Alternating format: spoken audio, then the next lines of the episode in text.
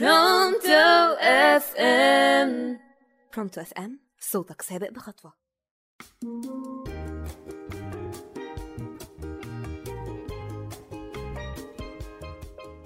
أهلا بكل مستمع راديو Pronto FM أنا ندى حسام وانتوا دلوقتي بتسمعوا برنامج هو في إيه؟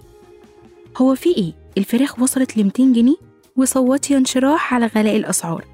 بعد أزمة روسيا وأوكرانيا اللي أثرت على العالم بأكمله حصل زيادة كبيرة في الأسعار في كل الدول لكن مصر كان ليها رأي تاني في زيادة الأسعار لأن اللي حصل إن التضخم محبش يفضل ساكت وراح مورينا أسعاره ومن ساعتها بقينا في حالة صدمة مش عارفين هو إيه اللي حصل وأغنية شيرين بقت مسيطرة على المصريين. هتعمل إيه لو نمت يوم وصحيت بصيت وشفت نفسك في المراية خسيت؟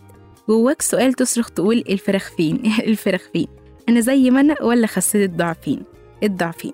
لكن المأساة إن مش بس الفراخ اللي غلت لا دي كل حاجة. ولو جينا نبص على حياة أي عيلة مصرية في الوقت الحالي ونسألهم هتتغدوا إيه؟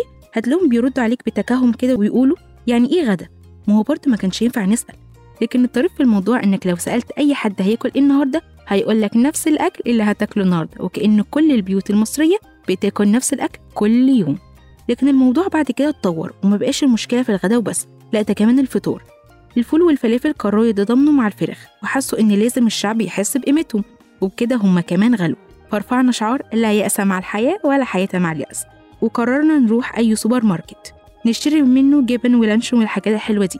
لكن كانت الصدمة إن الجبن هي كمان حبت تحس بقيمتها. وقالت إشمعنى الفراخ يعني؟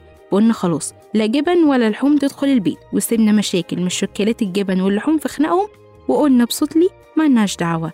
إحنا في حالنا ومشكلات الجبن واللحوم في حالهم وبقينا كل شوية نلاقي خبر جديد عن زيادة سعر البيض والفراخ والجبن وغيرهم.